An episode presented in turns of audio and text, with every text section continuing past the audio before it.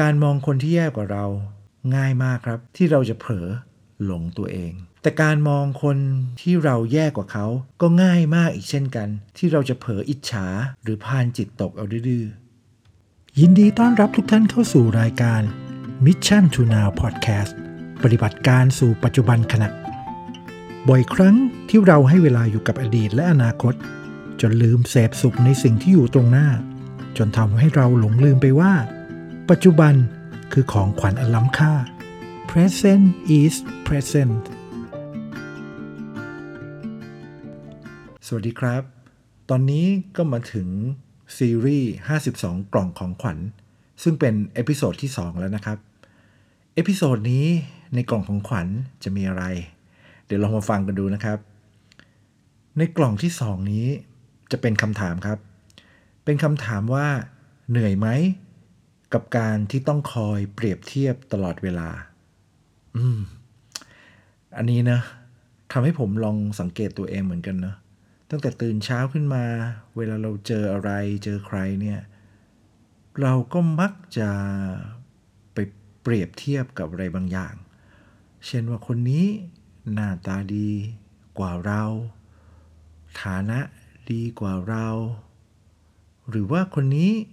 ดูแล้ว อืมตำแหน่งการงานยังไม่ดีเท่าเรา อาหารอันนี้อร่อยกว่าอันนี้ อุณหภูมิตรงนี้เย็นกว่าเมื่อไหร่ยังไง ร้อนกว่าเมื่อไหร่ยังไง ทุกอย่างล้วนแล้วแต่เกี่ยวข้องกับการเปรียบเทียบทั้งนั้นเลยนะครับ ในชีวิตเรา เรียกว่าตั้งแต่ลืมตาตื่นนอนขึ้นมาเลยด้วยซ้ำนะครับ แล้วทำไมเราต้องเปรียบเทียบกันด้วย อืม ผมก็ลองคิดเนาะ ว่าทำไม ก็มาเจอ เออมันอาจจะเป็นอันนี้ก็ได้นะครับ คือมันน่าจะฝังอยู่ในสมองส่วนลึกของเราตั้งแต่ที่เรายังเคยเป็นสัตว์มาก่อน คือมนุษย์เนี่ยวิวัฒนาการมาจากสัตว์เซลล์เดียวใช่ไหมครับ อยู่ในน้ำมาก่อน แล้วก็ค่อยวิวัฒนาวิวัฒนาการมาเป็นสัตว์บก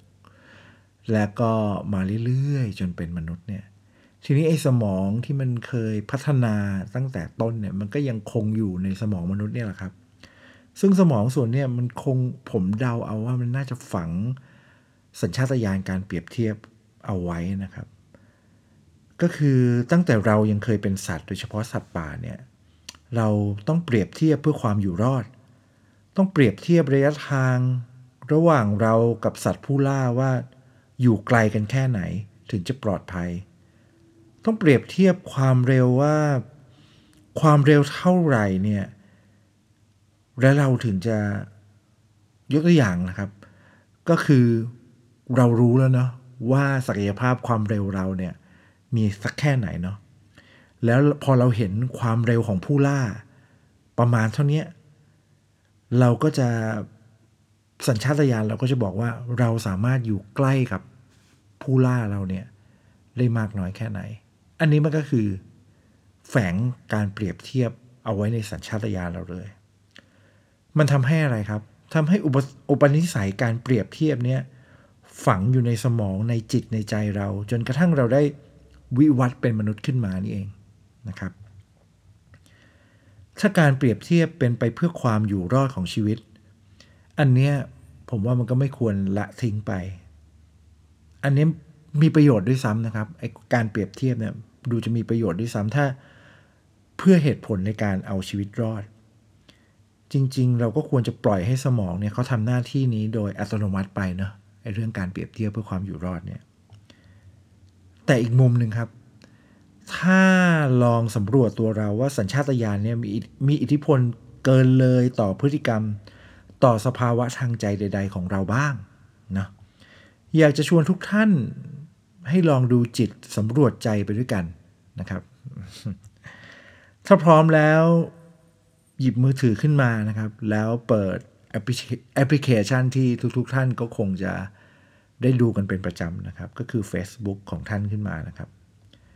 จากนั้นก็เริ่มไถฟีดลงมาเรื่อยๆครับ ลองดูว่าพอเราเห็นโพสต์ตั้งแต่โพสต์แรก เลื่อนลงมาเรื่อยๆ แต่ละโพสต์ทำให้เรามีความรู้สึกความคิดอย่างไรบ้าง อืม อ่า ยกตัวอย่างนะครับ ผมก็ มีความคิดประมาณนี้อยู่นะครับ เดี๋ยวเรามาฟังกันว่าความคิดผมเป็นยังไงบ้างนะแค่ซื้อกระเป๋าใบแค่เนี้ย ก็ต้องมาอวดกันด้วย ฉันมีตั้งหลายใบ ยังไม่ต้องโพสต์อวดใครเลย โห รถหรูมากเลย ถ้าเป็นรถเราโพสต์ไป อายเขาแย่เลย เก่ามากๆ อิจฉาได้ไปเที่ยวตลอดเลย ชีวิตดีอะทำไมเราต้องมาทั้งนั่งทำงานอยู่เนี่ย แค่ลูกสอบได้แค่เนี้ยก็ต้องมาโพสต์ ลูกฉันสอบชิงทุนได้ยังไม่เห็นต้องบอกใครเลย ดูสิ ลูกบ้านนี้เก่งจัง เรียนเก่งกีฬาดีดนตรีได้ทำไมลูกเราทำอะไรไม่ได้สักอย่าง เป็นไงครับ ของทุกคนเป็นยังไงบ้าง หลังจากไถดูข้อความคนอื่นๆแล้ว อยากให้ลองกลับไปดูโพสต์ต่างๆ ของเราเองด้วยนะครับ ที่เคยแชร์ไว้ในไทม์ไลน์ของเรานี่แหละ แล้วลองนึกย้อนไป นึกถึงขณะที่เราโพสต์สิ่งสิ่งนั้นลงไป ว่าเรามีความคิดความรู้สึกเช่นไร เป็นไงบ้างครับ ลองดูครับ ลองโพอสตรงนี้ไว้ก่อน แล้วลองกลับไปดู Facebook ของตัวเอง ดูโพสต์ของคนอื่นเนาะแล้วดูว่าเราคิดอะไรอยู่กับโพสต์โพสต์นั้น แล้วกลับไปดูโพสต์ที่เราโพสต์ด้วย แล้วลองย้อนกลับไปดูซิว่าไอตอนที่เราโพสต์เนี่ยเรารู้สึกเราคิดอะไรอยู่ลองพอสแล้วกลับไปดูนะครับ เสร็จแล้วกลับมาไปด้วยกันต่อ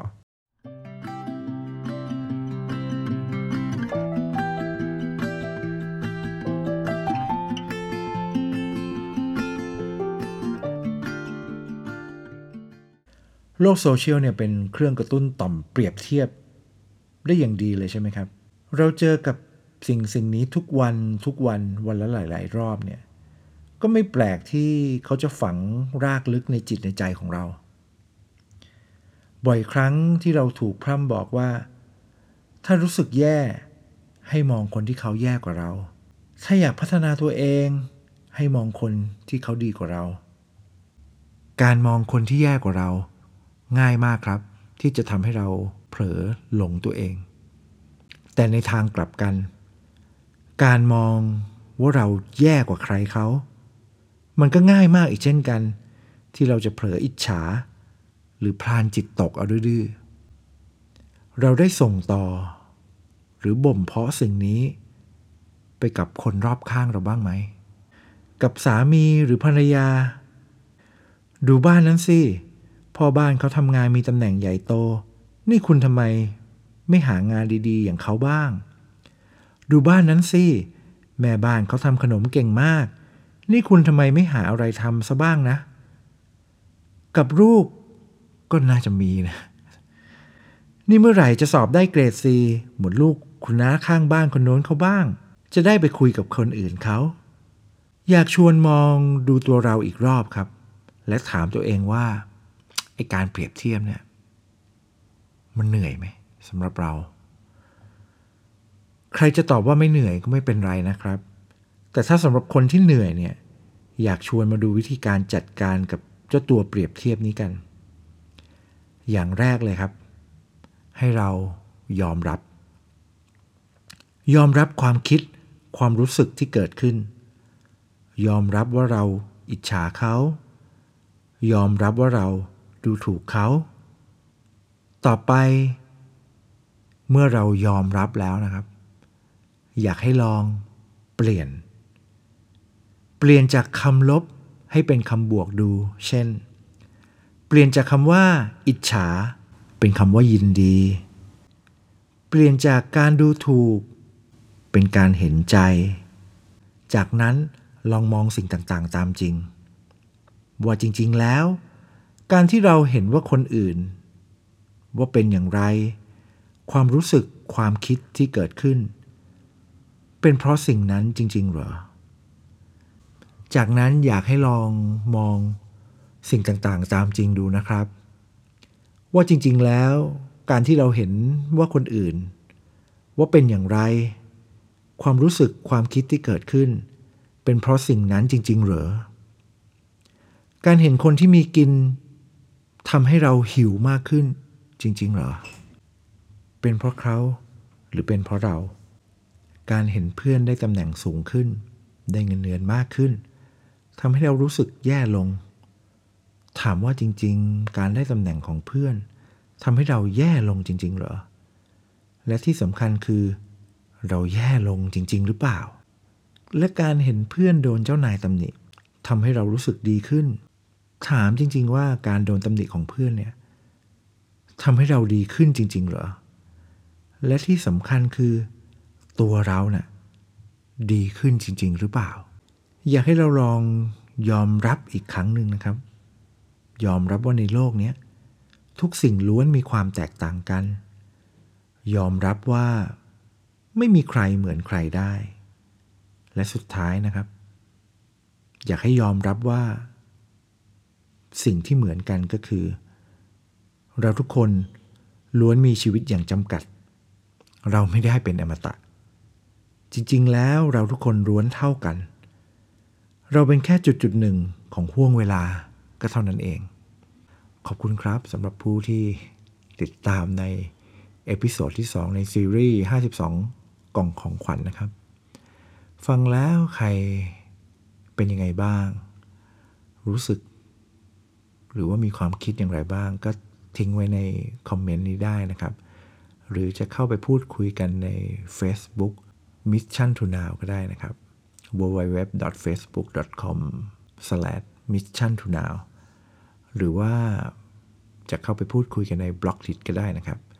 www.blogdit.com/mission to now m i s i o n t o n o w ครับวันนี้ ขอบคุณมากครับ แล้วพบกัน episode หน้านะครับ Mission to Now Podcast ปฏิบัติการสู่ปัจจุบันขณะ บ่อยครั้งที่เราให้เวลาอยู่กับอดีตและอนาคต จนลืมเสพสุขในสิ่งที่อยู่ตรงหน้า จนทำให้เราหลงลืมไปว่า ปัจจุบันคือของขวัญอันล้ำค่า present is present